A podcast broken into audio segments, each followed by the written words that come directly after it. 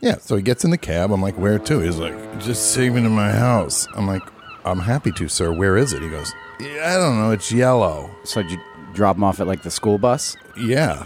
I was like, He didn't know the I- difference. I dropped him off at the police station. he doesn't even know where his house is. Well, you know, hey, police station. Oh, wait a minute. Hey, we're rolling. Oh, well, then let's roll. All right, he's Mark, And he's rich. and we are two, Two guys on Block Island. What shall we do with the drunken sailor? What shall we do with the All right, ladies and gentlemen, today our guest is a uh, I don't even know what what words we could use to describe our guest today. He's uh, one of the elder statesmen of Block Island culture. Um, he's worn many hats over the years out here, uh, from chief of police all the way to your local friendly taxi driver.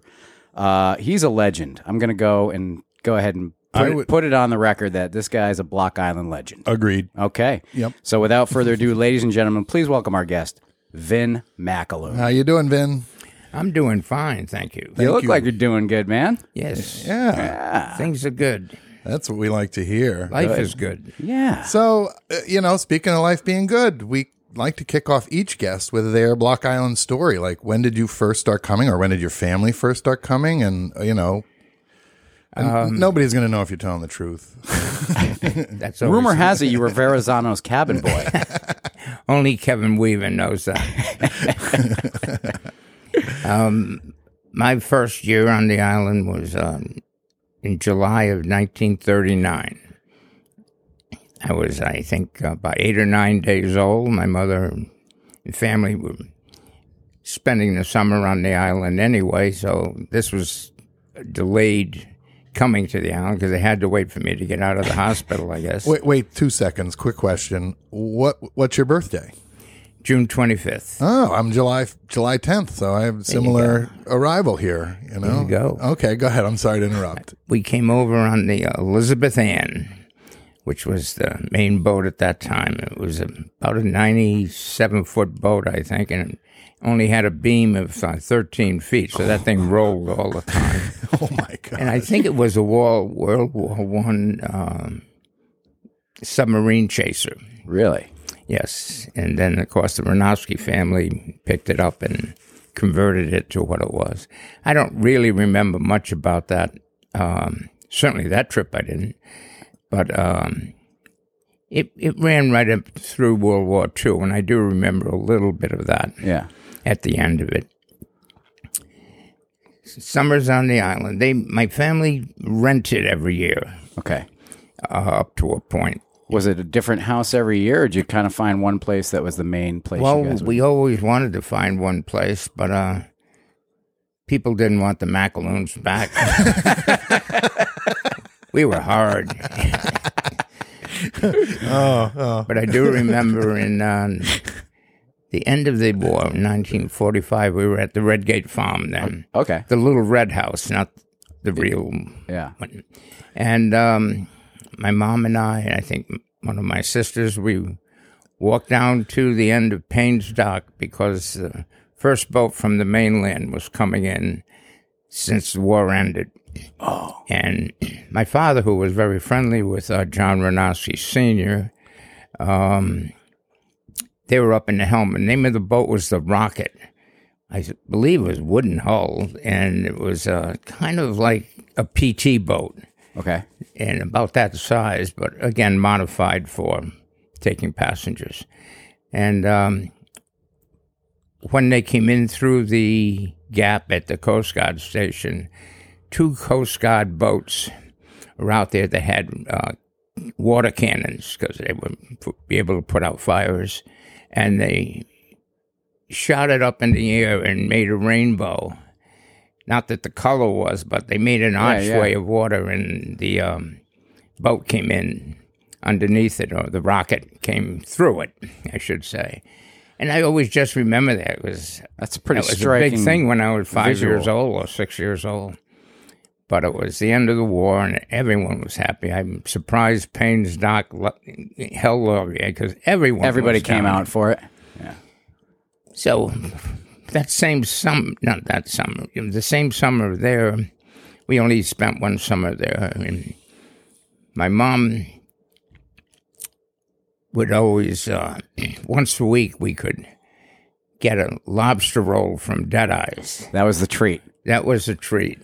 And she used to send me down there, not at first, but as it, later on in the season, you know, 'cause I was still only six years old or five years old, whatever. And um, the fear that I had was Dick Dodge. He was, uh, you know, he would sit in that building, keep, uh, you know, where the bar was, keeping an eye on the bartender, I assume, Is this at Deadeye's? at Deadeye's. Okay. Yes Yeah. and um, we would i mean not we but i would come in my mother had made the phone call to pick up two lobster rolls or whatever and i'd walk in and you know it was kind of a dark building when you walked in and there was this man sitting over there and I think I was petrified of him. I mean, I knew who he was. I didn't mean it as a personal threat. It but was like yeah. a test to get by Adult- the keeper of the adult lobster to, rolls. uh, child, you know. Yeah. And I remember he'd go, What do you want, boy? and that was definitely with a small b. Um, so, anyway, I'd get it, and, and then I'd run home to that Redgate farm. I wouldn't stop. the lobster rolls were, I think, $2 a piece then, and uh, they were as good then as they are now. I Yeah. never lost my taste for them. So are you a hot buttered lobster roll guy or uh, may- cold with the mayo and the? I don't remember. Today, yeah, today. well, the first one I like hot butter, the second one. Yeah. yeah. I do like them. All right, so you get uh, so lobster rolls were the big treat back then. Well, it was from uh, for the macaroons, that's for sure. Yeah. And sometimes, you know, many times people ask, "When did you first come here?" And it really goes back f- much further than that. Not for me personally, but uh, years ago, where our family came from in Pawtucket, Rhode Island, the educational system at the time where that women could or girls could get up to eighth grade and that was the end of it they didn't have the well it's 12 now i mean as far as free education and girls getting out of eighth grade in pawtucket at that time went to work in the mills wow. and that's what it was Yeah. it was not unusual i mean it didn't it's just what what it was Well, and, uh, priority: pay the rent, put food on the table. Yeah. her uh, that would be my grandmother and her parents didn't want they wanted something better for her to get out of that routine they answered an ad in the, i assume it was the providence bulletin that somebody on block island was a family on block island were looking for a nanny so they answered the ad, and uh, my grandmother was hired. She was uh, actually a little bit older than that, I think, but she was maybe 13, 14. She hadn't gone into the, the, the mills yet. So they sent her to the island, and she went to a family that had one child, a girl, and uh, she spent, I think, three winters on Block Island and two summers before she went back to the mainland. Oh, so she didn't come just see, like for the summer season. She No. was a full time. She was This an was employee, uh, so she hit In the lieu island- of working at the um, mills, instead of working at the mills, this was her job. yes. I'd say that's a pretty good deal rather than going to work in a Although I don't know, it's probably very different out here on Block Island back then. mill. Well, that's true too. what I think it did for us though was that it kind of softened the blow when we started coming over as family. Her name was recognized at that time, you know, and it, anyway, it softened it. It was kind of a tough transition, I think, in the old. I'm, but you, you were summer trash, you know. That's what it was. Yeah. So then when she went back to the mainland years later when she was married and or the two week vacations they all had and they shut down the mills and all that stuff in New England area, they came here for two weeks every summer. So that's how my father came and he fell in love with the place and so when he got married and uh, you know finished college and everything, he came over and he and my mom and uh, had a number of houses we stayed in. Sherm Dodgers house, Okay. where Glenn is now. That we rented that one year, though I don't remember that either. uh, Rose Farm Inn during World War II. The uh, I got news for you. There's people that stayed here last summer that don't remember. so don't. there you go. but anyway, um, we had great times at um, the Rose Farm Inn. Of course, the um, older section of the Rose Farm Inn right now is just a farmhouse. You know, they put all big additions on it later on. And that was um, fun. And they had an active farm going there cows, horses, and stuff like that. So, kid from Pawtucket that lived on a 50 by 100 lot um, this was this was heaven. You could run out there with your shoes off and all this stuff. And Mrs. Rose, Ma Rose, um, had some employees that lived in the barn, etc. They took me down there and showing me how to milk cows and stuff, which I just watched. But uh, I always thought, and he was a pretty tall man, and I said to him, you know, how did you get that? You know, you're really tall. And um, he said, well, it's because I jump in cow flops with my shoes off. well, Did you fall for it? Oh, of course. so I came back up into the house. My mother wouldn't let me in. but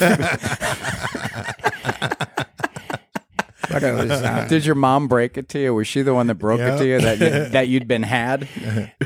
honey, a, a cow patty foot rub is not going to make you taller. Yeah, sorry. so that didn't work. But we had some good houses where we stayed. We had uh, one summer, I think it was 50, 49 and 51. We were at the Dewey Cottage. Okay. on uh, Ocean Avenue, and uh, that was a single-family house, and it hadn't been broken down into a B and B. And but one of my favorite ones was in Intramere. There, again, we weren't allowed back in '50, so we had to go to another house. And we Then you went booked to, it under a new name for 51. Your real name used to be Macalunovich, I hear, but you just had to keep changing it. Yeah, Vincenzo. Vin- yeah it's Vincenzo Macal- Macaloni.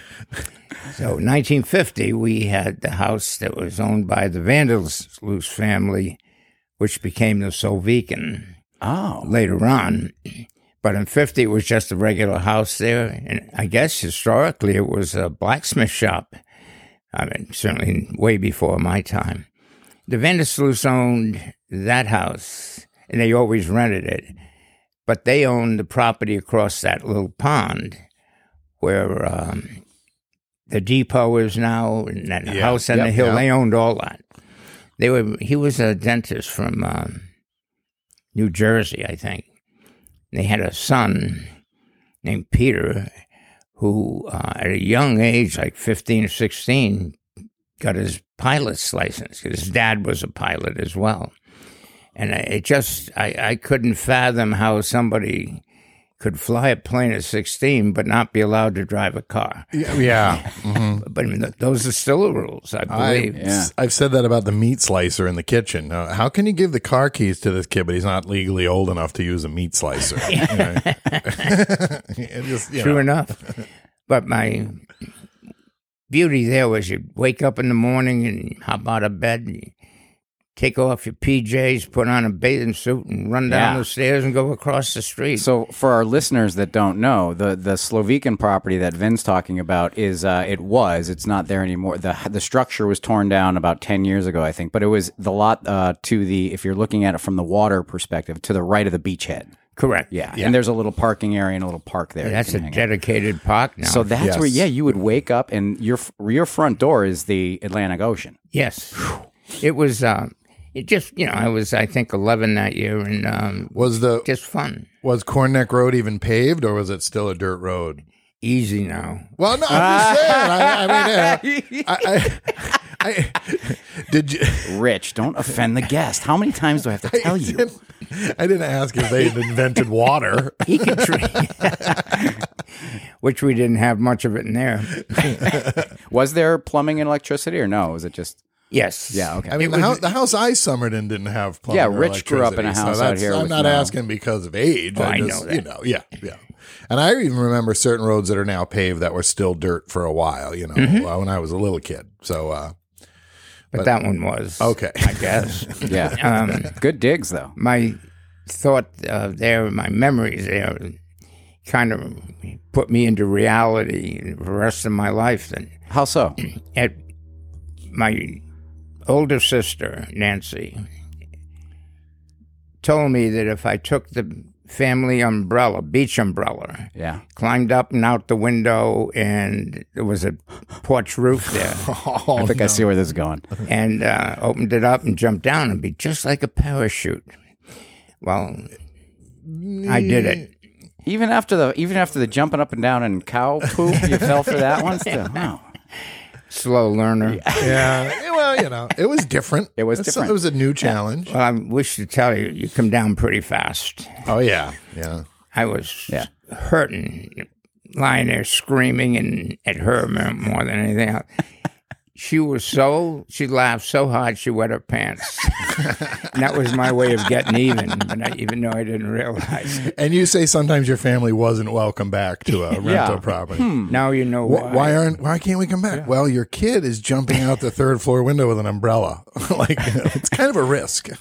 Well, thank God it was only the second floor. but Yeah. You're right. Far right. enough.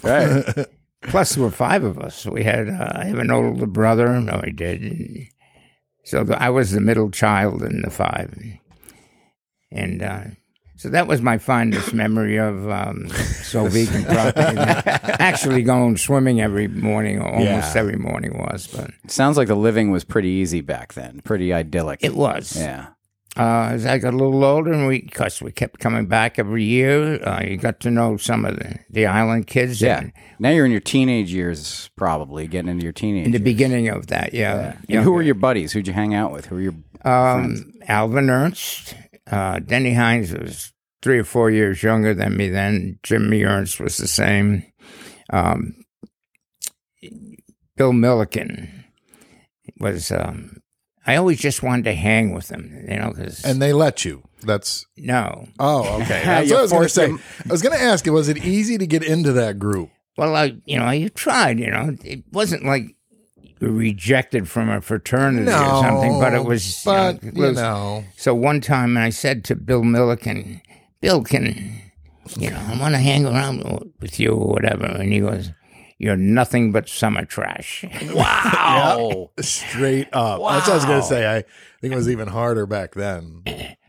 now, the rest of them weren't that way. No. It was um, Bobby Rose and th- those guys. It was, it was fun. And Bill and I became obviously very good friends. We worked together as adults and really had a shared a good relationship. Yeah. He worked on the police department with me when I was there, and he was a town sergeant, and then I became one after that. And with his advice, Only took 30 years and then he let you hang out with him.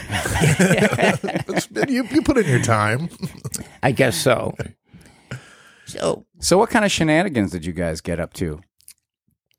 well, I was picture perfect, so of course. I, I never uh, got in trouble.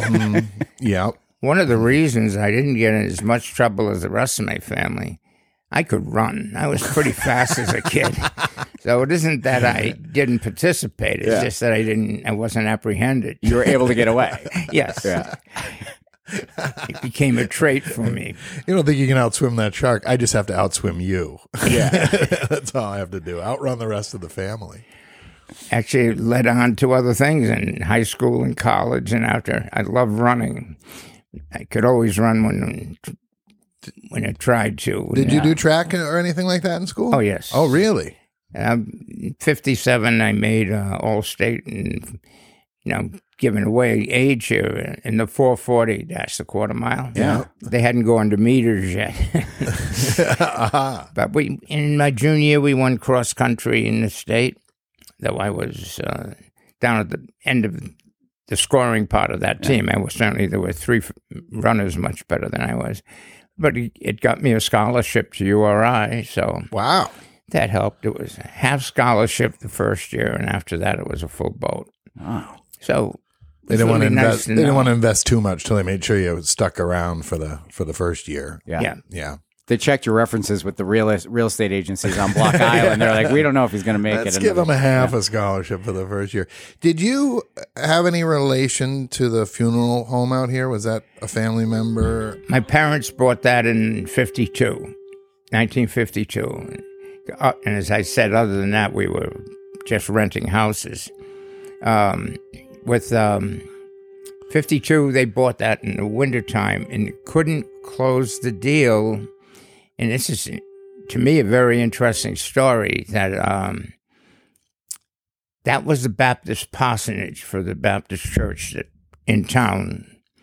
And so that's where the ministers, you know, lived. Okay.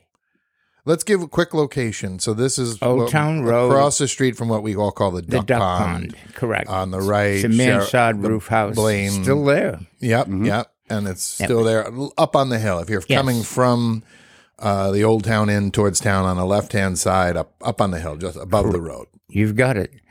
And it was built in about 1870s and four, and it was through the state of Rhode Island to the church. It was, it was involved in it, and one of the things it said in it, you you couldn't you couldn't sell it or something like that. Yeah. So now the Baptist Church wanted to sell it, and when they did, the uh, proceeds of that sale went to the Baptist Church, and that's when they built the church.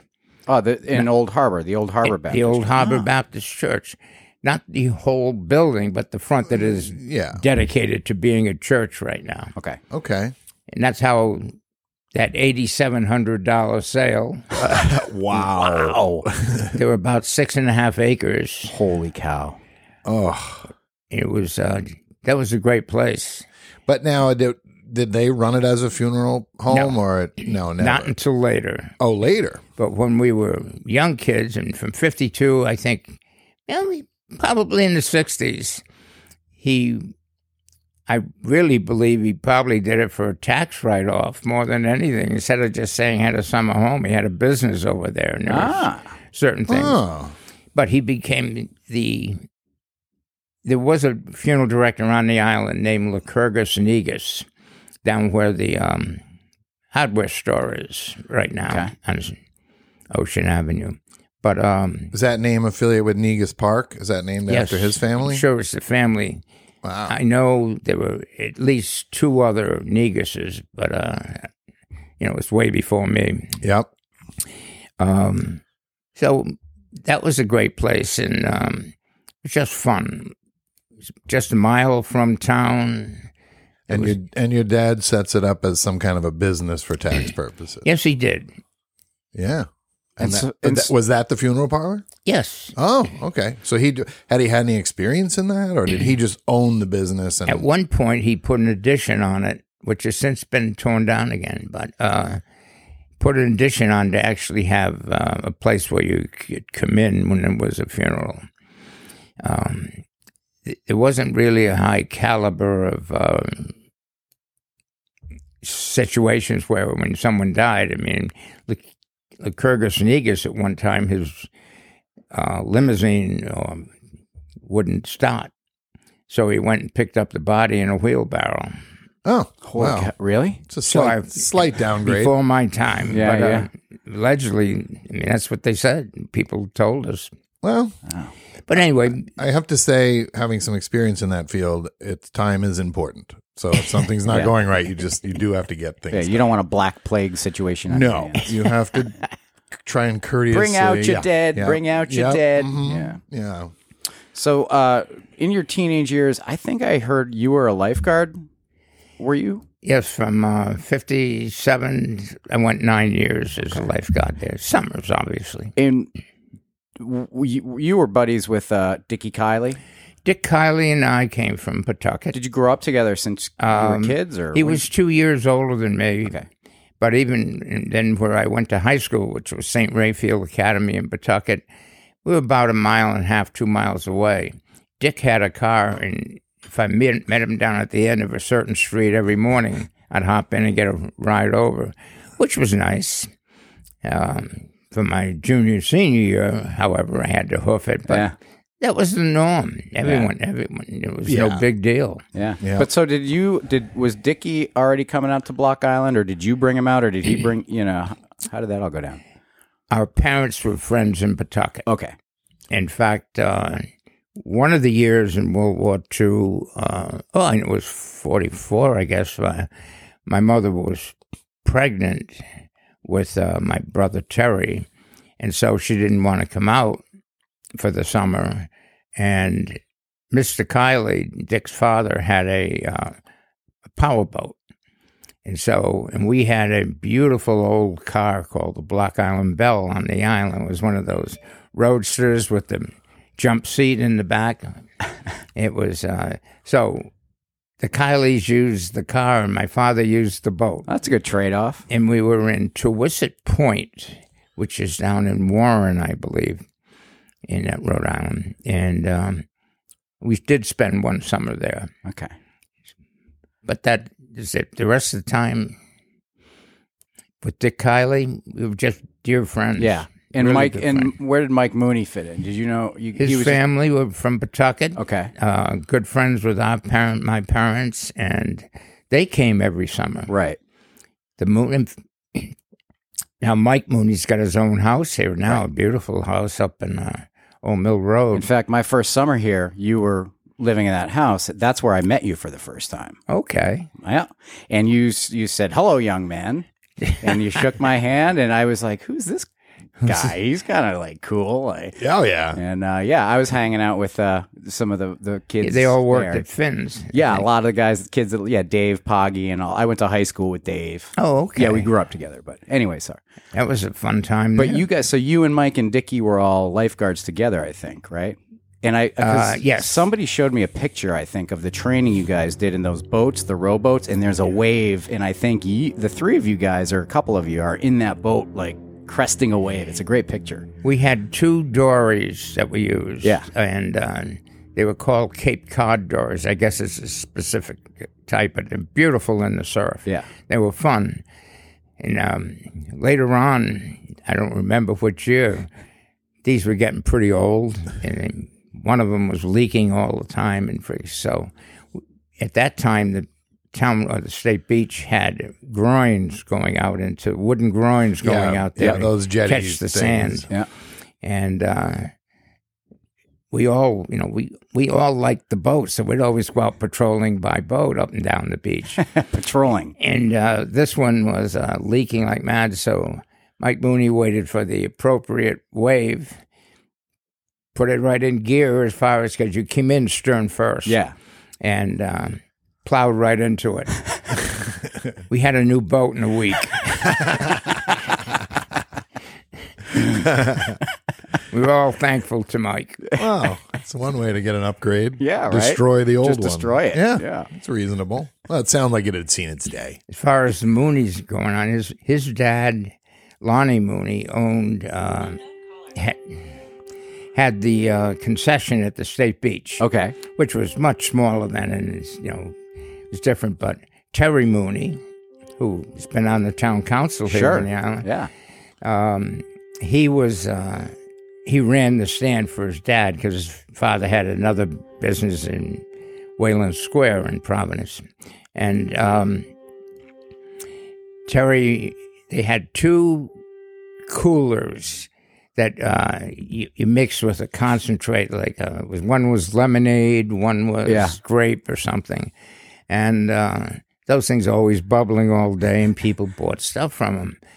But if it was a rainy day and we knew people weren't coming, one of them put the out of order sign on it. Oh, I Ah, and there was a see. secret. In, that's when the secret ingredients went in. Yes, the secret ingredients spike went in the then, punch. and, uh, we had a great summer. Every morning, come on, rain. You know, it's the, the, the funny thing is the the stories you're telling now aren't really drastically different from the stories I have when I when course I not. came out here and was working at the mopeds. You know, with with the, my buddies. yeah, only you, you're you didn't go on to become chief of police. Well, no, but I was spoken to a couple times by the chief of police. Not the same. No, Not they're very quite. different. Not Very I quite. just want to let you know, though, we had a designated lifeguard. That he couldn't participate. Okay, No, well, of, course, you were responsible. Yes. Yes, yes, That, mm-hmm. Yeah. Of course. yeah, Yeah. And when everybody got really drunk, they got mouth to mouth, yeah. like a revival. You know, a revival. practice. Well, you got to practice that too. Yeah. You know? So, uh, uh, Vin, at what point does Block Island become your home, your year round home? I moved. We moved over here in '72. I had told Denny Hines, who we were, oh, by the way, Mike Mooney, Denny Hines, myself were college classmates. Oh, you guys all went to URI together. yes. Okay. There were difference in ages, Yeah. but because I got kicked out of URI at one point. And um, went in the military, got that over with because Uh-huh. Yeah. you had to in those days. Yeah. And um, then came back. So then I was at their level. Yeah. And um, anyway, we were roommates, and uh, of course, then he lived on the island, and we had been very friendly even before college. And so, anyway, um, let him know that I was interested in move over full time. And he called me one day or night or whatever it was, and uh, said, "There's a place called the Neptune House. It's for sale." So, talked it over with Meredith, my wife, and. Uh, we made the horrible decision of moving over here. it was And, and great. you bought the Neptune house? yes, And was it an inn still or a hotel? it at was. that Uh, point? it doesn't look anything like it did then. Yeah. but um, it was functioning. yeah. uh, it was functioning. It worked. There were Yeah, doors. I've been there for dinner. Yeah. It used to be a restaurant. Oh, it was a Well, restaurant. That yeah. was part of our res- uh, renovations. yeah. Okay. Oh, putting a restaurant in. Yes, that worked well. That was actually a decent restaurant, and it came at a time when there was very little competition on the island then, particularly when we decided to. Uh, I went to the town council and asked for a liquor license. And they said, "Oh, everybody asked for that." And I, when I, but I promised, I said to them, "I will keep it open year round." They said, "That's what they all say." It's true. Of course, when you you don't do enough business to keep the lights on, you have to close. right. But we kept it open because I'm very thick.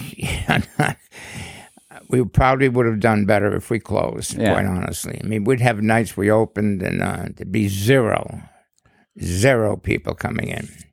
Oh yeah, I I know the feeling. Yeah. and and I honestly think up until maybe this the the c word, the COVID pandemic here, probably pushed Block Island to a s- point where there is enough to sustain a year round restaurant. Uh, It it seems to be there's just enough now because a lot of people stayed here during a time of year when it's you know I'd say the winter population here was w- way up and es- and especially the shoulder season you know this last year. No question. I mean, Yeah. My my mind, and you're, you're totally correct. It's, it just was.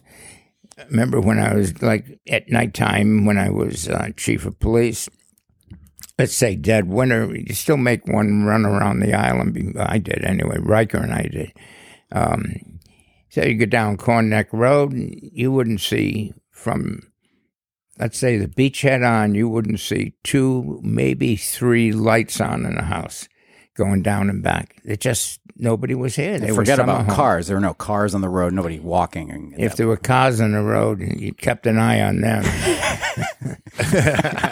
basically, if you're out at that time of year at night, you're up to no Especially good. then. Right. So how long? is- Let's backtrack to the Neptune. So how long did how long did you operate the Neptune and the restaurant for? Um, I'm not sure. I don't Ballpark. remember. But uh, oh, 10, 12 years, I guess. did you have any restaurant experience before, or did you just figure it out as you went? Well, um, we had a little 1969. Dick Kiley, Danny Kiley, his older brother, and myself, we bought the Yellow Kittens. Oh, you were in on that. Yes. Oh, I didn't realize that. the things okay. you learn. In fact, I'm the one that uh, kept it open in the wintertime once I moved over. ah, Um, and that was um, disaster in the winter at that place. But you know, we already had the license, we didn't care. yeah. But that was um, yeah, we had that. Well, it's different when you're staying open to serve booze as opposed to food goes bad. The booze stays Yes, fine. true enough. You know. We bought that from Cecil Dodge, Wow. 1969. I think we opened up in 70. I think Quite a storied history to that building as well. yes. Yeah. And by that, you were still seasonal. You were still a seasonal Block Island person then. That's before the Neptune House. Uh, no, the Neptune is what brought us over. Oh, okay. Neptune first, and then we had the kittens, but we closed i- in the winter when, when none of us were here. right. Gotcha. We opened up later once I moved over to the Neptune. But that was a that was um, actually, the exception of Winfield's, it looks you know exterior is Yeah. pretty much the same, except it's got a really nice deck on it. I was talking with another guest, just saying how so many people take pictures in front of it, and I swear they're going, "This is where me and your grandpa, you know, uh, met each other, and that's Yeah. how it all started." You know, they everybody has such fond memories of Yellow Kittens and Yellow Kittens, I Captain think, Nix. opened up in 1876. Yeah. It's a long time ago. Yeah.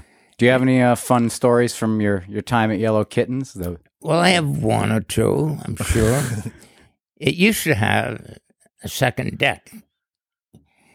Upper Floor. Yeah. Okay, And that opened up. So, in other words, when you're up there, similar to what was at Nick's. Yeah, you same could thing. Sit there, except they were rooms up there, right. okay, Rooms. short term. Uh, Mm. Short rooms. term. Yeah. Yep. But, um, you know, that's what it was. Yeah. that was long. be- They were still there when we got there. But, Oh, this is before you. oh, God, Oh, yes. oh, okay. I'm like, it's funny he's telling us this, Oh. Madam Yeah. Macaloon. Well, there were some interesting pla th- uh, things going on back in the like. Uh, my wife and I ran the uh, Harbor Grill for a while, which was the Orchid Yes. Lounge, which had a, a similar kind of storied history. But uh, it's really interesting. Orchid Lounge was fun Yeah. Did you was hang a out fun there? when they allowed it. Yeah. Yeah. Okay. Um, that was what does that mean? What do, what do you mean when they Well- allowed it? Rita DeTraglia and her husband John, they were characters in and of themselves. From uh, we actually, I, I met Rita Red yes, uh, a few years back and, and talked to her about the the orchid and her days there. where the Seacrest is now. Yeah. That used to be a bowling alley. Yeah. And a couple of summers when I was lifeguarding here, because I didn't want to go out at night every morning and spend every cent I made during the day, I rented those. So Ah. I ran the bowling alleys. There were two lanes Yeah. and uh, partition down the middle. That was to hold the building up, I guess.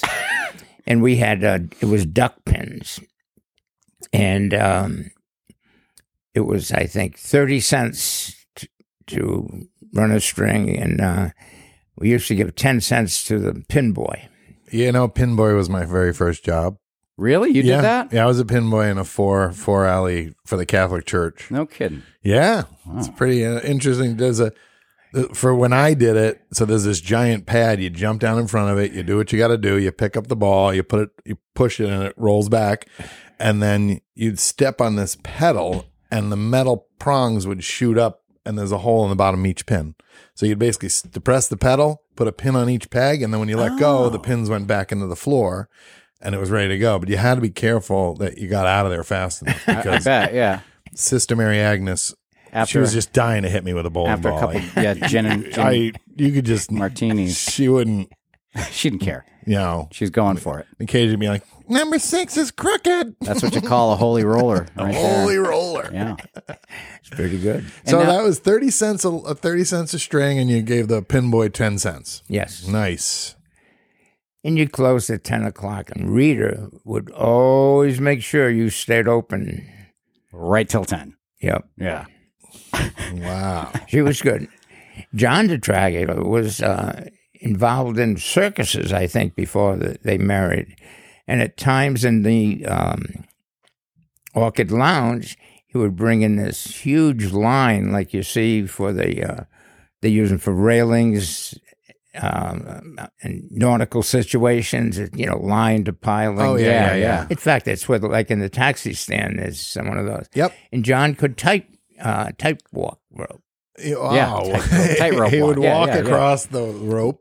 it would be you know up and pounded into the ceiling and he would start at the door and he could make it Well, Rita told us a story that his the night that they opened the Orchid Lounge, their their ploy for weeks they were putting pumping it up around town, saying, uh, you know, high wire live high wire act at the Orchid Lounge, and everyone was like, "What's going on with this? We got to see this." So they all showed up. They got everybody wasted, and then everyone's like, "All right, where's this high wire act?" And and then John comes in and he goes, "Up, bar's closed." Turn the lights out. Everybody out. Come back tomorrow. We'll do it tomorrow. And every- Sorry, it's too late. Yeah, no, yeah. it's a town ordinance. No, no tight wire walking after one a.m. Yeah. and we did we say already that we're talking about the Orchid Lounge, which was the bar inside the current Harborside which was the Royal Hotel. Hotel. at the time. back in the day. yeah. So right Hotel on Wall Street. Royal. The Hotel Royal. Right, the Hotel Royal. Nice. which was the Pequot originally. Yeah, wait before the Hotel Royal, it was yes. the Well, Pequot? when it was built, it was called. Uh, yeah. I'm sure it was built in the same time the rest of them were, right Yeah. after yeah, you know 1880s. Um, neat building. after though. they put in the the old harbor, Yep. and that came through um, President Grant. Right, That's- right, right. That's who funded putting in the Old Harbor jetty. Yes, Okay, And while we're on Water Street talking about old hotels, at some point you end up purchasing the National, correct? yes. So you owned and operated the National Hotel. uh, in two different ver- virgin versions. Um, we bought it from Tom Capelli, Okay. and it was similar to the Neptune. It was rough. Yeah. It was, uh, you know, the rooms were all shared baths, and Yeah. there, was- you know, there weren't many amenities or anything, but no one else had them either, so it wasn't that. But the location was great, so we ran it for a few years there, and I had a partner, um, Barry Evans, who was a lawyer out of New York. I'm friends with them. Mm-hmm. I'm. Fr- I was. Fr- I was. So Barry's family owned West Hillcrest, Yes. Oh. an old boarding house on the west side. It had still had the rooms. You remember? Did you go in the house? Yes, And the so the front section of the house was large, like big dining room, and it had several floors going up with like eight bedrooms. But then in the back of the house, there was this two story a hallway with the tiniest little, maybe four rooms on each floor. But it was all still there. It was pretty cool, you know. And uh, so I grew up, and he has a son about my age, so we became summer friends. So that's how I John. know. Yeah, John Evans. Yep. And he had well, it was Sam Evans and Sarah. Sam too. was the youngest. Sam was the youngest It was the one. Daughter and be- a sister. Sarah, I think. Yes, it was. I think it was. Yep. And were they active in the operations of the National? No, they with were you, or- they were kids. Yeah. Oh no, I just meant the your partner. Uh, were you was your oh, at- partner? At, the national. yeah. Uh, s- no, John and Sarah didn't, but Sam, who was just a little kid growing up, we had one section of the national where we put in a game room, Oh yeah. and Sam would come up every day and say, "I won. I've got the highest score." You know, they Yeah, keep in the video game. Yeah. And uh, how can he be doing? The kid's a pretty smart kid, but I mean, how can he do this all the time? He would go up, you know, we'd give him a few quarters, and he'd go up to the machine, no one looking, pull the plug, Reset it. reset it, and he was he won All- Uh, every year. That's one way to be the champ, I guess. He be- became a doctor. Oh really? Yep, and I met him again uh, a few years back, maybe eight or nine years ago, and he was at um, Miriam Hospital in Providence, and he was over here for a road race, uh, the um, one that goes through the Hollow. Oh yeah. I, yeah. I hear he's a good doctor. You just don't want to be on life support with him because he, just might try and get the unplugs it. high score again. you know, and you- I know how to fix this. Yeah, yeah. Let me just pull this out for a minute. We'll start all over. yeah, again. we'll just start over. yeah. Let's restart. Well, I didn't quite do what I wanted to do yesterday, so you'll be okay. Just re- I haven't seen him recently though. But, So, uh, so when you were running the national, um, what were the crowds like back in those? This is the seventies still or the eighties now? We're into the eighties. um, so it went Neptune House, then to the National, right? I'd say early '80s. and you, the restaurant in there you opened was Macaloon Saloon. That was yes. We was still the National Hotel, which didn't do much business. Really, during uh, the last couple of years before we did the renovations, Yeah. it was really almost like a helps motel, Huh. and um, so but it worked. Yeah. The bar was a lot of fun, and uh, still chuckle over many times what had happened. and Still seeing the people around it, like Joe Zabo and Stan Ballas and. Yep, I've been in Bruce there. Hibbs. I remember you had the wood stove in there in the wintertime going. It was Lucky that building didn't burn. to I the was ground. gonna say I was like holding a little fire in a box of matches. Yeah. because I mean, Well, Uh, same thing with Captain Nick's. I mean, there's stories that Nick Deep, you know, at Nick's they would break up the furniture in the wintertime when they didn't have any firewood and throw it in there, you know. So, uh, so your tenure at the National goes through about the mid '80s, or what? Well, then we did the renovation, and that was in the eighties. Okay, And uh, after two, three years, um, Barry and I had a falling apart. Yeah, and happens. uh, so Yeah, it's, uh, Meredith you know. and I got out of there. Yeah. And she concentrated on the uh, Neptune. Oh, so She you still ran ha- that. you still had the Neptune at that Oh, point? yes. Oh, okay. I didn't realize you had both. Yeah, one time we had, had we had the National, the Kittens, and the Nep- Neptune. Man. Uh, yeah. Wow. So that was like. Uh, it sounds like uh, it was Uh, you know, you were a, a, a real estate mogul out here at one point. Uh, not that well, I don't think. Yeah. Well, Yeah. you know, you, you Tried. you- there's even more businesses I know about we haven't talked yet, and we jumped ahead of you because the national was after you were chief of police or before. That was before. Oh, good. Then we okay. didn't we're jump gonna- ahead. well, you know what? Hey, speaking of businesses, yep. we should take a little break and check in with some of the businesses that are helping us make this podcast possible. All right. Sounds good. We'll be right back, Vin.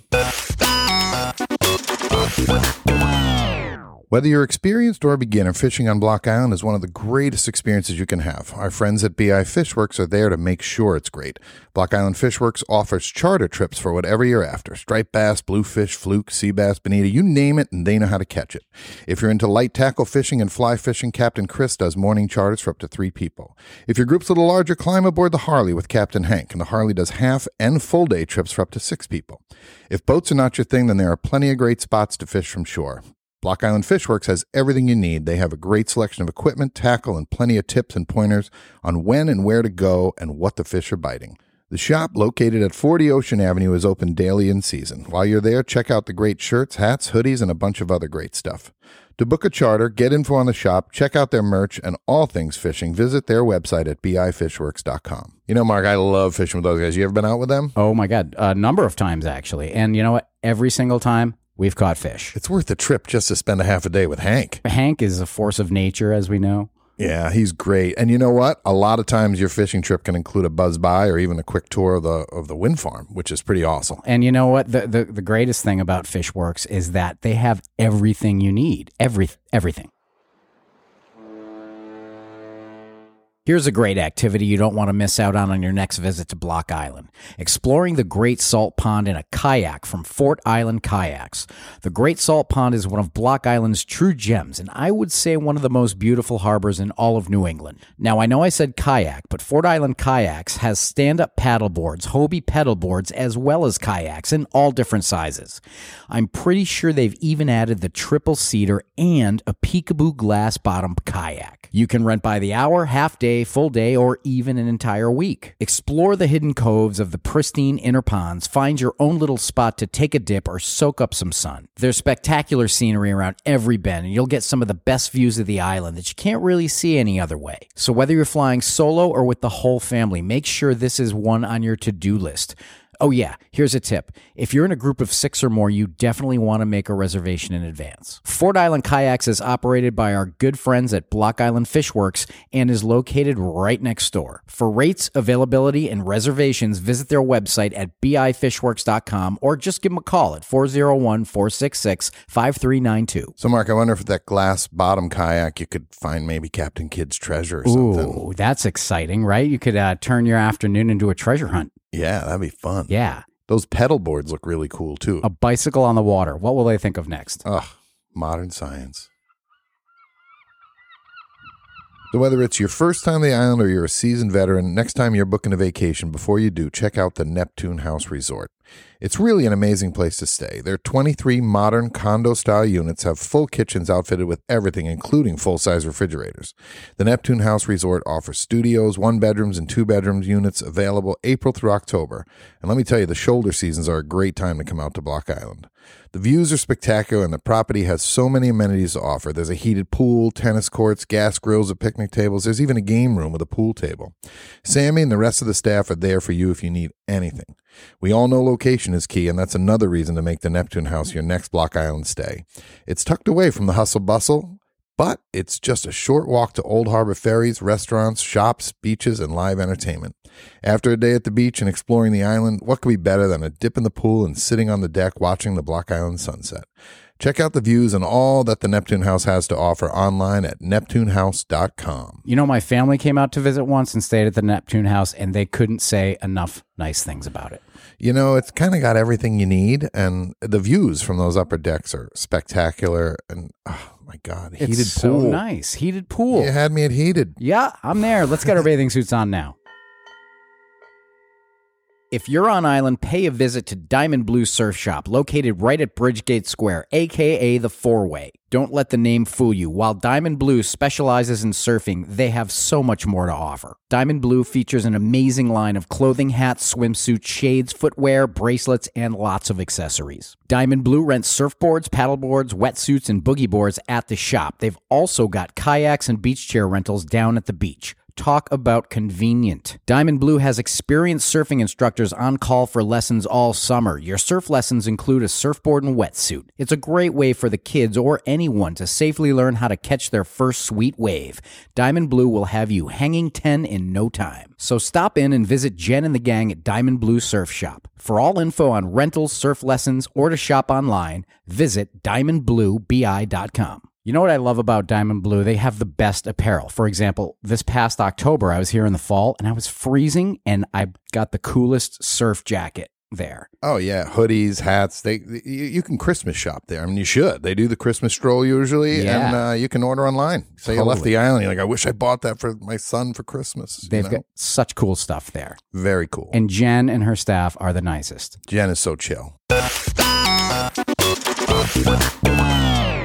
All right. Thanks to those sponsors so much for keeping this podcast going. And we're back with uh, a little more conversation with Vin McAloon. I'm enjoying it a lot so far. Um, all right. So we've heard your entrepreneurial real estate investments, your foolery of staying open year round, even though it made no getting sense. kicked out of rental house after rental house, all of that.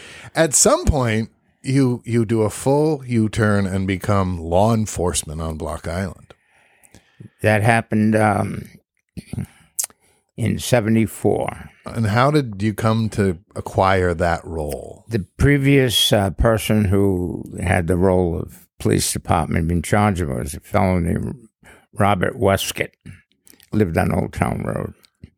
And uh, either in those days, the town council appointed you Okay.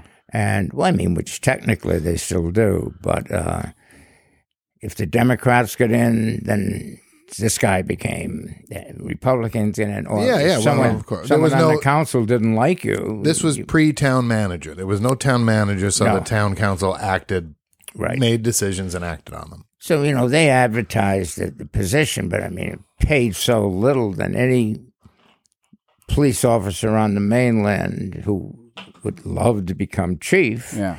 uh, until they found out what it was like on Block Island in those days in the winter, and it didn't pay. It didn't pay. You I know, I think, think, there's some truth to that now. You know, a lot of people see a job out here and think it's so appealing, and then they realize the challenges of living here year round.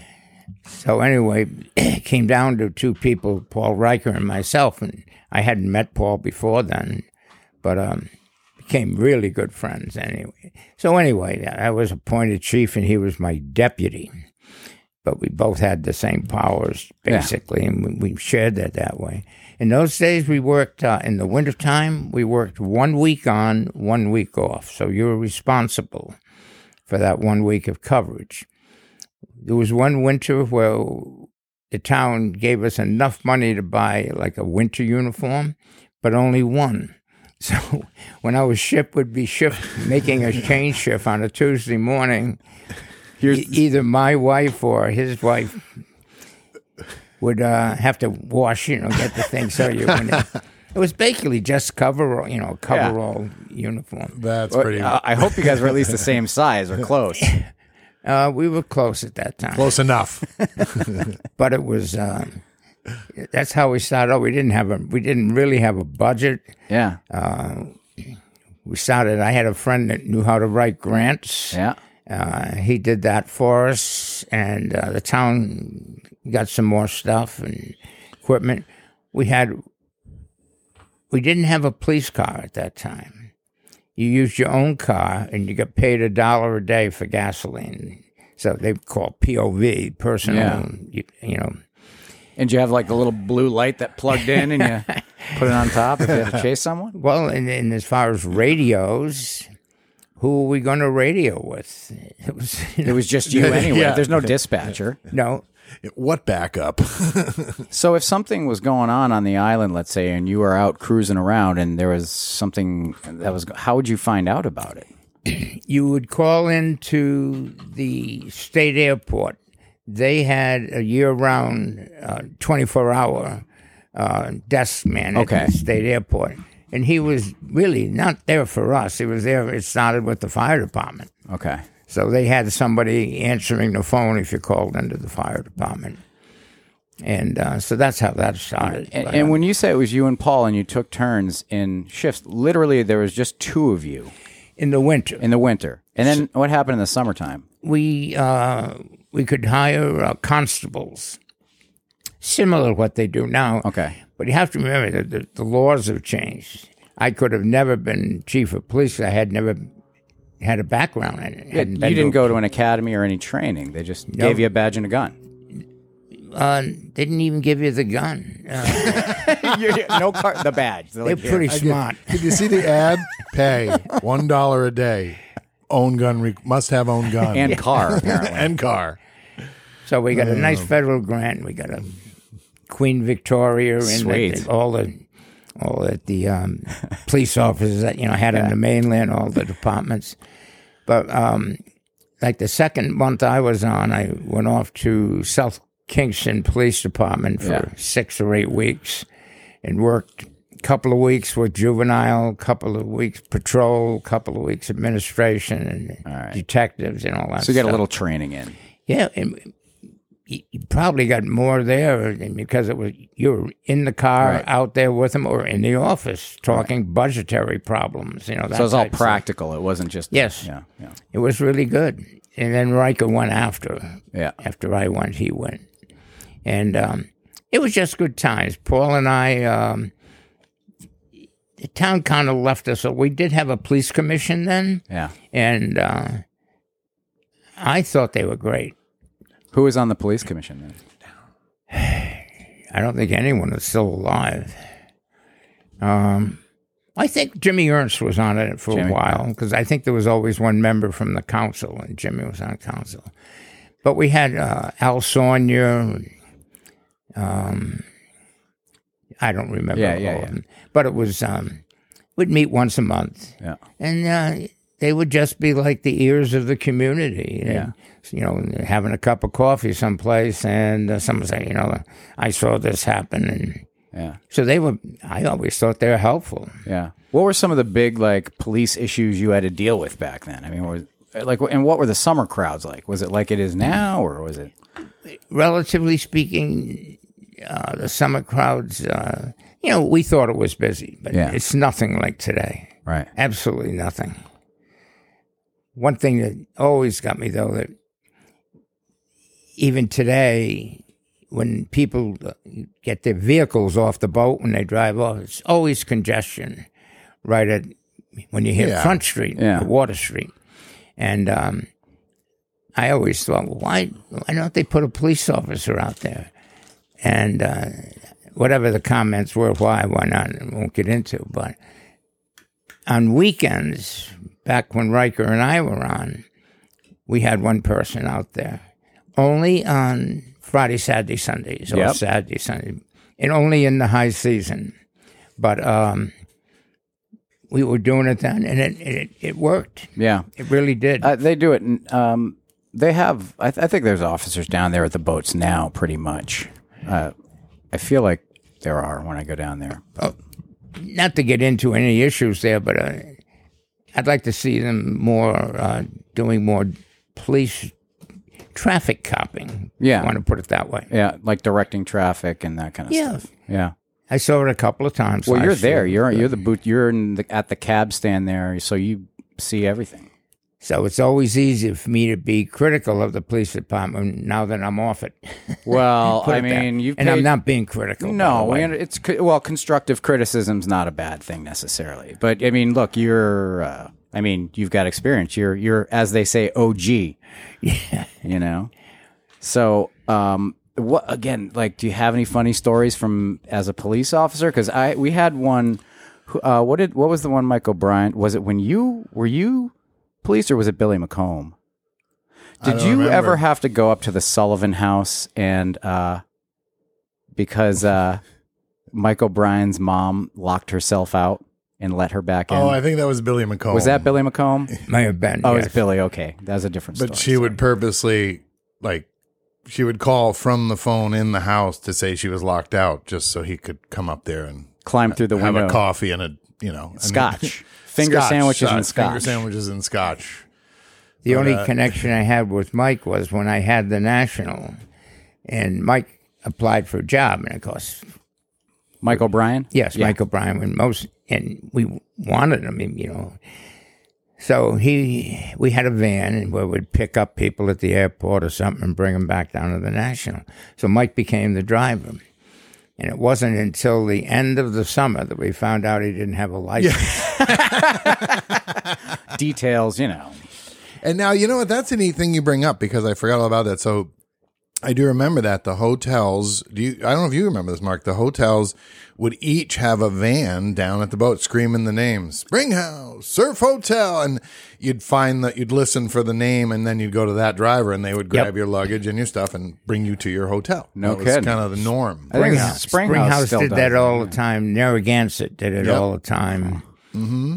Uh, maybe I'm sure there were more. I just remember those Yeah, two. and you'd used to hear them. That was part of the chime down there. of Yes, the- it was. You'd hear the drivers shouting uh, like they were hawking, you know, just like peanuts, get your peanuts. Instead, it yeah. was like Springhouse, Narragansett. You know, Smith family, party of four Yeah. for the ring. Yeah. was there as many taxis back then? I think there were about eight or nine. Yeah, yeah. Not positive. So that's growing. What do we have now? Thirty four. Thirty-two. Or maybe yeah. I think it's thirty-two. 32 or 34. And um yeah, as you know, I don't follow my facts very well. Um so the, I guess the number of taxis has grown over time as the number of people coming to the island. Well, we're in a unique situation as far as the state of Rhode Island is concerned. The state gave Block Island back in the 20s or 30s or something the authority to run their own cabs as opposed to state cabs or communities where our license doesn't allow us to work in Narragansett right. or elsewhere. It's limited to the island.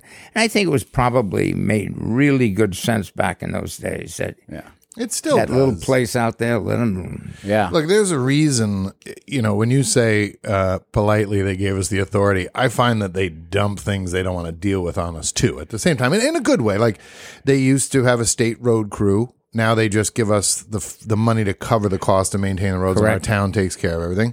State Beach is now town Fred Benson Town Beach, which is great because you know on the mainland Rhode Island, I'm hearing about f- uh, parking fees going through the roof, twenty dollars a day to park to go to the beach, and we still our town council has stood up to to not let them. But uh, what else? They the the life the life saving sta- um I'm sorry, the old Coast Guard station that was given to us by the state. You know, there's a f so there's quite a few. There's quite a history where I think the state finds it's just better Better to let- leave those let people. Block Let Island- those Yeah. people deal with everything Well, themselves. I mean, honestly, I, I, they saw the writing on the wall with how would they house the people needed to, con- to continue running the state beach and to maintain it and to maintain the roads. And, you know, they figured it's just better if we. Well, how much do you think? How much do you think the state's, uh, you know, willingness is it? Is it that they they think it's they thought it's better for us to handle things ours on our own, or do you think the Block Island community is like that's okay, state, we don't need, please stay out of our business, kind of thing? Well, it, the history of it is, you know, technically speaking, it's still 12 miles from the mainland to here. Back in those days, by comparison, it was about 18 miles. 20 miles. The boats were slower. There Yeah. were fewer of them. Until the 50s, there wasn't an airport. Yeah. all that stuff. So we were more really independent, and and it's not that I don't believe that the island tried to break away from the state per se. It's just that it was the way it was at that time.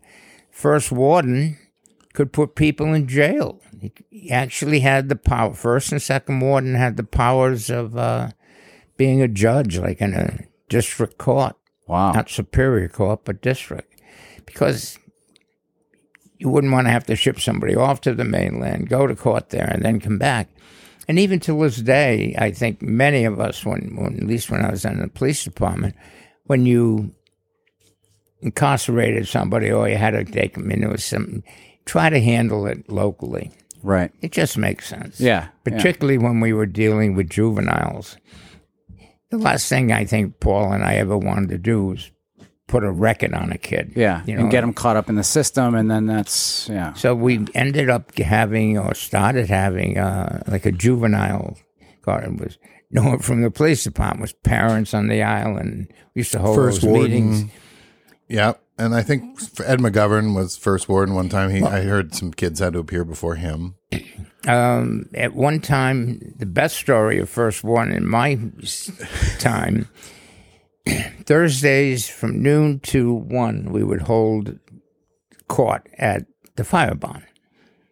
And the people who had, you know, open container of alcohol or, you know, speeding would have been the state, but a local stuff Yeah. issues. And uh, Nick DiPetrillo, who was second warden, Jack Gray was the first warden, and Jack had to go to the mainland or something that day. So now it's Captain Nick. The honorable captain. It was hilarious.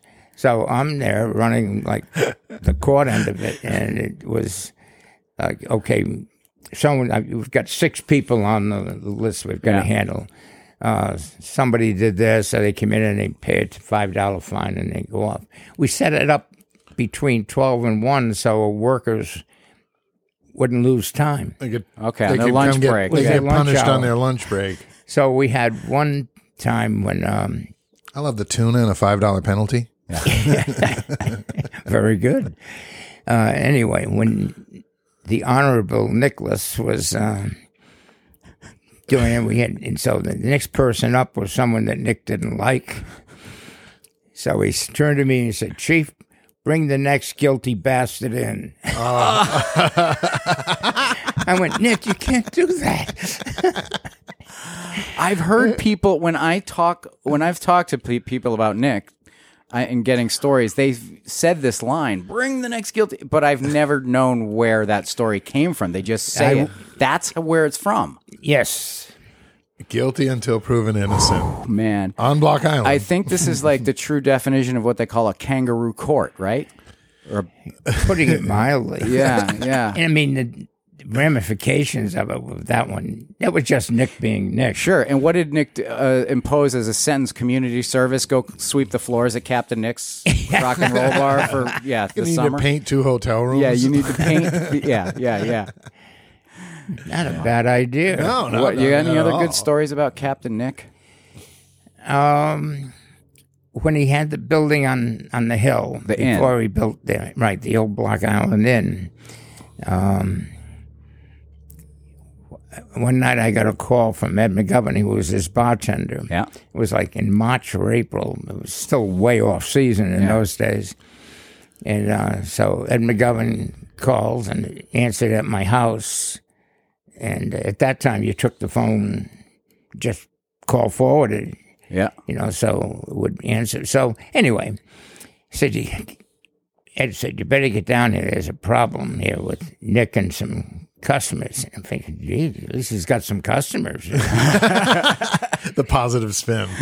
and so I went in through the back door and pulled up there and went in the door and I walked in and s- sitting next to him, uh, there was a space of one. So I came into that space where the stool was between he and the other person. And I said, Nick, what is your problem? He goes, It's on your immediate right. it was a fellow Block Islander who don't have to mention his Yeah. name. And uh, Nick had thrown them out or to- he did it orally. And uh, they wouldn't go. And when I walked in, there were about seven fishermen who had pulled in for the night selling scallops on the island. Oh yeah. And um I went, oh boy, I'm got, I've got my hands full tonight because you're by yourself. And uh, none of them, they had nothing to do with it. They were just watching the Yeah, they- show. so It was one of the two locals, not the not the intruding uh, scallopman. Yeah. and it was uh, Oh. just a fun time. So how'd you Yeah, people- diffuse that situation? it went out the back door and Was never heard a from fight, again. A fight broke out and it ended because in the back of Nick's he had a very poor septic system. Oh no. I'll leave it at that. Ah! You showed the uh, the offending parties the in ground pool. You threw them in the Yes. in ground pool, right? Literally, somebody got the shit kicked out of them. and the object there was that you got to stay on top. Yeah. oh, that's disgusting. It ended very quickly just because of what I said there. I would imagine. Oh my Yeah. god! You look back at that and you, how do you press charges in this one? Wow. I don't know. You say the guy was just full of shit, I guess. Yep, right? that's it. Yeah. Oh, wow. That's hilarious. I, I would love to just, I mean, we've gotten a couple great stories, but the vault, your vault must be just chock full of these stories. I've had it was I went seven years, seven and a half years on the police department. Then Riker took over. Yeah. and each time it got better. Yeah. I mean, I got us to the point where we were walking on two feet, not four. Yep. And he took in another thing to the beginning of uh, the uh, computers, you know, Yep. which really transformed it as far as information. Yeah. He uh, he he was probably the last. Uh, I guess I would call him old school chief. You know, I liked him a lot. He was a great guy, but Yes. he got away with a. lo- We always talk about Block Island lagging a few decades. I remember a story somebody told me where basically this woman um, went to Paul and whoever was his assistants. Let's not name anybody. And said my my boyfriend's back at the hotel and he punched me or something like that. And he goes, "Well, you just stay right here with me, so and so. Head on up to the hotel and tell them how we feel about hitting women." And I guess it was just taken care of that way. Like, Yep. opened a can of whoop ass on the guy. You know, stuff you'd never get away Yeah. with. You couldn't do that now.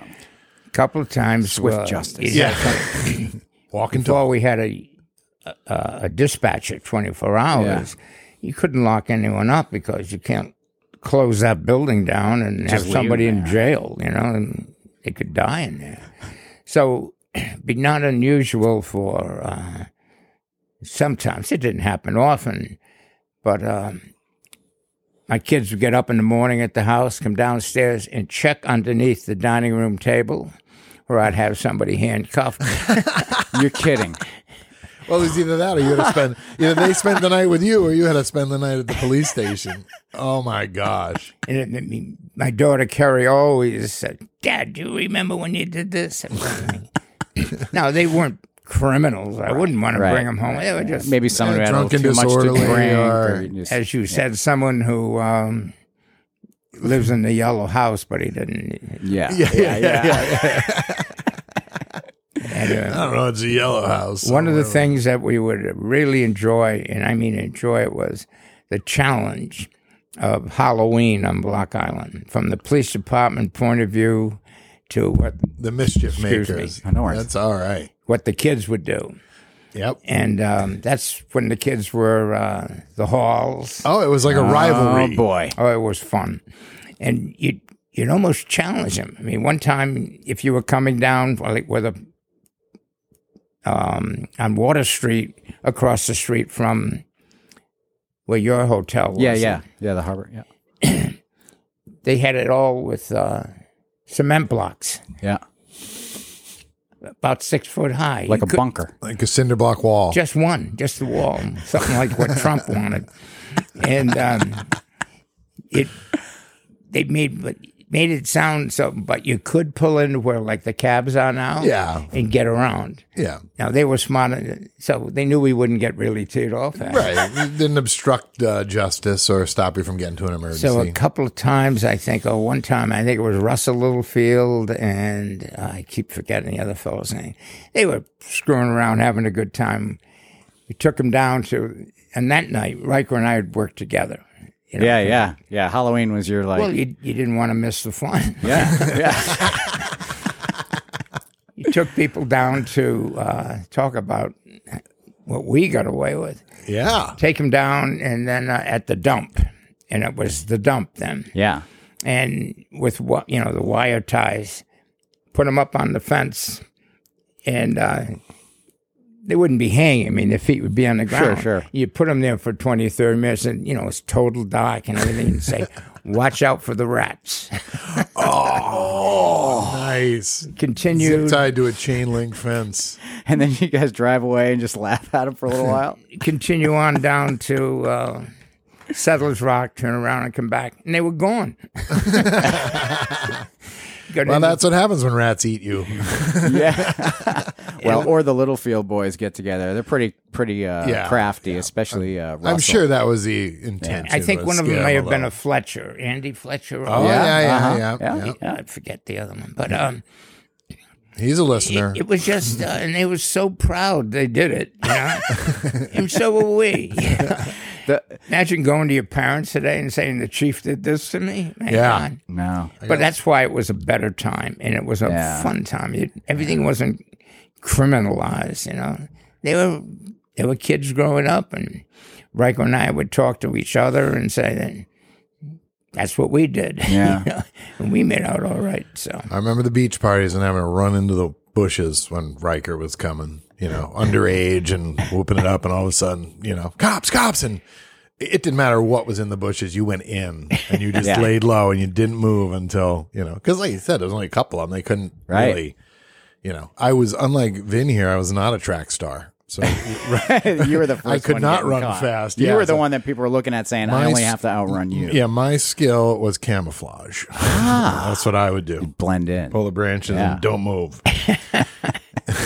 So, uh, after your tenure as uh, chief of police, is that when you got into the cab driving? no that came later I uh, managed a few different places on the island like the Blue Dory the Atlantic and the Spring House and Sullivan House Right, right. and uh, the worst one I think was uh, they were all fun and they were good times. Um, when the O'Briens purchased uh, Smugglers, Oh, yeah. and uh, Gary Ryan was the head chef, Phil O'Brien was his sous chef, and uh, Mike ran the bar, and and I was the general manager, I guess, and uh, it just was a nothing went right in that thing, and it, no one's fault. It just it didn't go. Sometimes that happens. You know, you have an idea or you have a place that seems like a slam dunk, and for whatever reason, it just isn't. But the re- and the reality is, it only takes one or two things to not go right. Those are the restaurant businesses. It's Yeah. it's it's a tough one. Every there's so Oh, it many is. fa- uh, aspects, and you know, A lot of moving parts, really. yeah, And the O'Briens were uh, very uh, patient with us, you know. Oh. it, it's still just we cou- we couldn't. How was get your the- uh, how was the how was the liquor cost at that restaurant that year?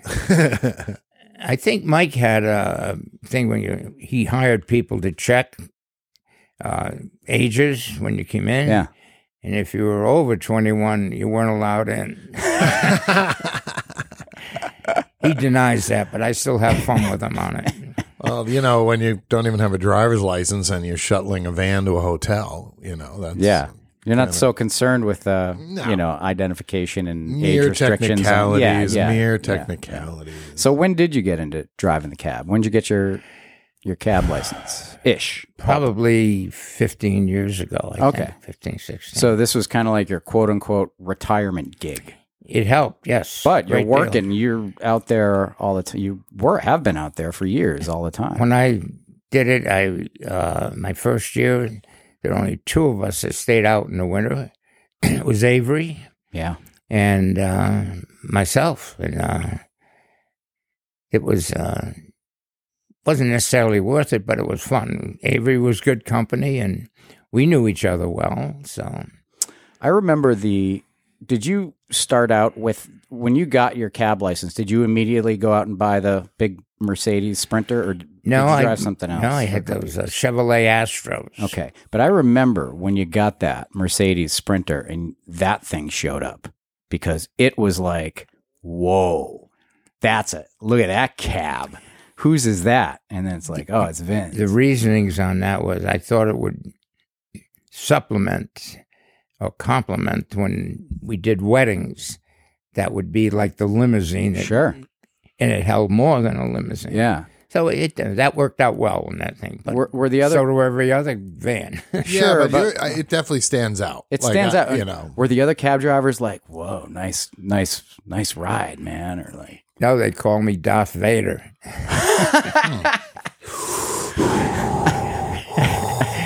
Get in the cab. So did you enjoy your? Do you enjoy the cab life or? I didn't do it. La- I mean, I did it last year Yeah, until well- March, Right, right. uh, and then came back on I think Memorial Day weekend, and then I had uh, some issues. And I got flown off the island, and uh, so I, w- I didn't. Right. Quite honestly, I didn't leave the house. I don't think for uh, Um, As did many June, of us. July, yeah. August. Yeah. And uh, so I may get back into it this year. I mean, the All right. cab will be on the road. but generally speaking, you enjoy driving the cab though, talking to the people and It was excellent. I Yeah. enjoyed the fact that I had more fun pick, taking people out to Southwest Point because that meant they owned their house. So every time they came, Yeah. either they, even when they came on weekends in Yeah. the winter, I had that call. yeah, Vinny's phone is so busy that we that own taxis, you you have to be on you want to be on his good side because he's like a dispatcher because he'll have the people walking up to the van, he'll have stuff scheduled for a wedding, and he'll still have his phone ringing, and he'll put those out to you or other. And it's funny. I've seen some not not necessarily you, but I've seen some some cabbies. They'll just put it out over the radio if it's a random call, but if it's like people that they care about, they'll actually call you on your phone and say, Specifically. "Hey, can you pick up this family? They're very nice. They they don't they want to make sure that it- they get a good Yeah. quality treatment. Not saying that all the cabbies don't give good quality treatment, but there's a slight variation in style, gotcha. shall we say? Nicely stated. Yeah, how's that? That sound politically correct? you could write that one. Yes, you could publish. Some of them are just guilty bastards. Some of them, yes, true. Um, and uh, now you you have two daughters. Four. You have four daughters. Uh, they were all working out here with you back in the day at some point. Or? Well, when we moved over in 72, uh, I only had three daughters, two daughters, you're right. And uh, they were, one was in kindergarten or whatever. uh, Yeah. And the other was about third grade. But so, I mean, they're in their 50s now. yeah, but now your young uh, your youngest Kathleen. is a restaurateur, and she has uh, Macalunes. Correct. Um, and it's in located in the same building as Rich's old restaurant, That's correct. Um, Sharky's. Sure is. Correct. Uh, so yet another like you know spin of the wheel on Block Island. oh, and, so many yeah, integrated. And your youngest daughter Meredith was, I believe, a window girl at Finn's when I was a cook there. So we we were. I actually worked with one of your daughters. She was. And I, when I'd be standing on the porch of the National and I'd hear, number 33. Yeah, yeah, yeah. You could hear her up there. Yeah. And I think they used rocks. yes, No, we they had, didn't paint, we, have- had, we had a bowl full of rocks that had numbers painted. on Oh, it. yeah, Was- yeah. that was your number when you were called. And the gag was we had this one rock that was probably about the size of a football. It was like number 10,463 million, you, know, you know. And once in a while we would give that to someone. Here's your stone, sir. We'll call your number. Yeah. And the thing weighs like 40 pounds. And then you'd hear them go, 10,486. and they'd be like, oh, and come back up with this giant rock. that's a good one. yeah. So when uh, Meredith, um, sorry, Kathleen has been. Uh, I don't know if she did this past winter, but I, I in uh, previous winter, I know she kept her restaurant open year round, and she was at one point the only restaurant year round. they used to work that out accordingly with, um, especially now the old Island Pub, Right. And also the PPP. Yep. You know, let's say, oh, we're going to shut down for a week or two and uh, go vacation Yeah. or clean. You know, really do it Yeah, repairs, spring whatever. clean and you know, all those. Yeah. And um, they all coordinated. Yeah. And they still do. Yep. I mean, it, you won't find them both leaving town the same, you know, same week. Did uh did did uh you know did Kathleen ever come to you uh you know and and say you know oh, God Dad you know this running this restaurant in the wintertime ah, it's so hard and this and and I wonder. I, that was my question What- did, didn't you try and tell her what it was going to be like She's very much like me in a, in a sense that thick. She would- I wouldn't say I'd say persistent okay. Anyways, it's she, she, all the girls. I've been a very fortunate human being to have Yeah. those four girls, and they taught me some things too in town because when we all lived in the same house. Uh, I had four daughters, my wife, and my mother in law living with us, who was a wonderful, wonderful person. So the thing I probably learned most out of that was they taught me to remember to put down the toilet seat. That's when we, uh, Yeah.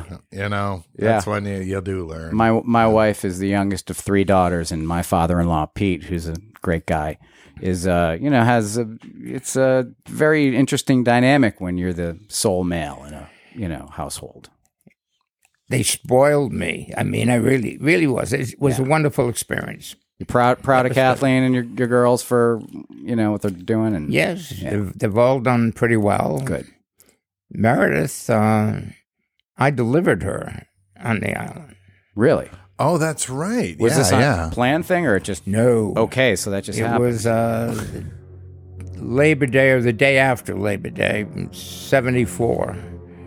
And uh, my wife Meredith was pregnant, but she was dispatching at the station. yeah, And it, believe me, it wasn't nepotism. It was just nobody else wanted the job. Yeah.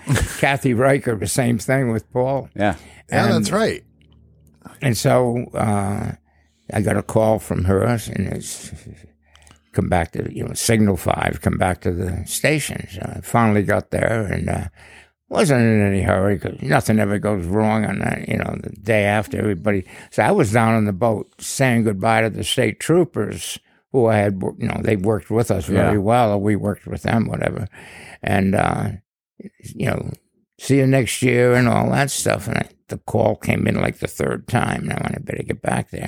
I get back there, and there's Meredith lying on the floor with the microphone in her hand. Of course, in those days, they were wired up at what you couldn't, didn't have an independent mic. I went, oh my God. And she had dropped her water. So picked her up and put her in the back seat of the uh, vehicle and drove up to the med center. And uh, the doctor that was there, um, went in and he said, Well, she's not my patient, and bring her to the mainland. And I went, No, the last boat just left, you know. so he goes, This is, and he gave a lot of, and finally he, he turned to me, and we all good friends, I mean, not not necessarily friends, but we all knew each Yeah. other. Yeah, the family, the Block Island family. And he said, uh, Are you the father?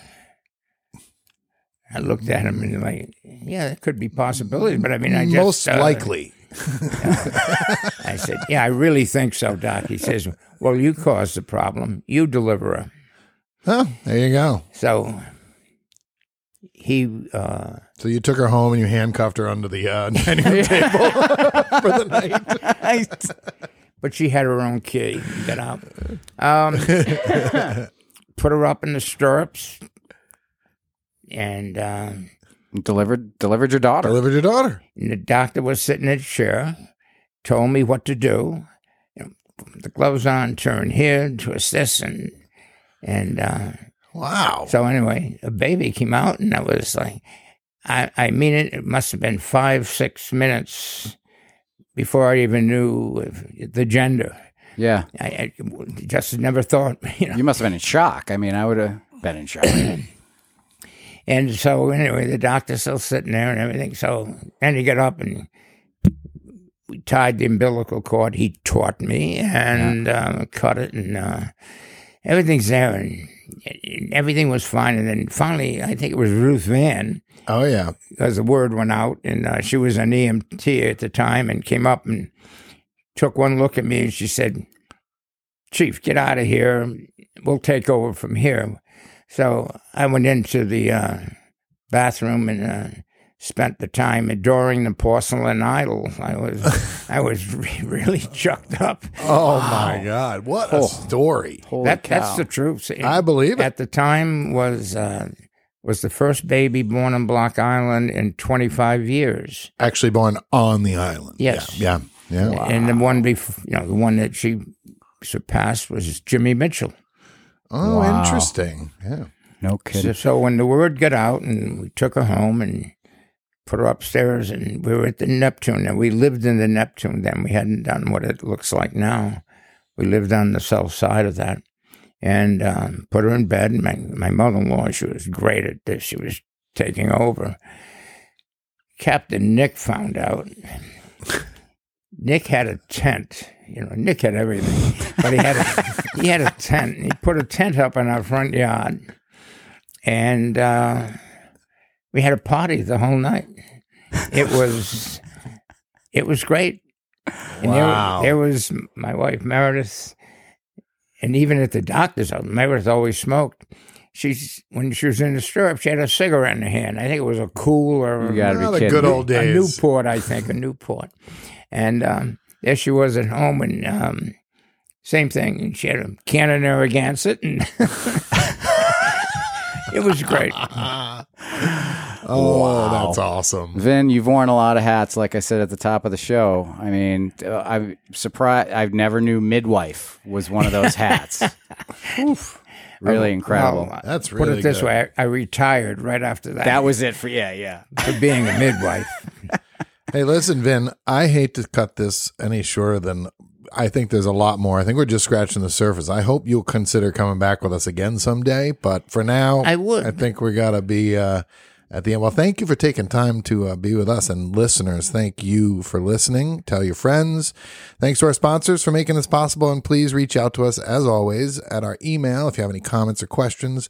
Two guys on bi at gmail.com. And don't forget to follow us on all of the proper social media channels. And please, whatever you do, d- please make sure you subscribe to our podcast on uh, Apple Podcasts or Spotify, wherever you listen to us. Uh, and that's it for this week. Once again, thanks so much to Vin McAloon for being with us. And uh, I guess we'll uh, we'll see you next week, right? Yeah, I'm looking forward to it. Thank you so much, Vin. Thanks, Vin. Thank you. Hey, Rich, Yeah. have you ever delivered a baby before? No, I haven't. But I, I want, I've tried a lot. Yeah. But I, they never say yes. I know that's a problem. Getting their consent is difficult because you Yeah. have to. I don't. How do you get a message to them in there? I, I send a ask them if text. it's I'm okay. like, when the time comes, make Can sure you I- text me so I'll be there. Please And tell your they're mom, usually- hire me. Yeah, they're Yeah. usually like, um, I don't get a text. Yeah. I just find out there's a baby. What shall we do with drunken sailor? What shall we do with a drunken sailor? What shall we do with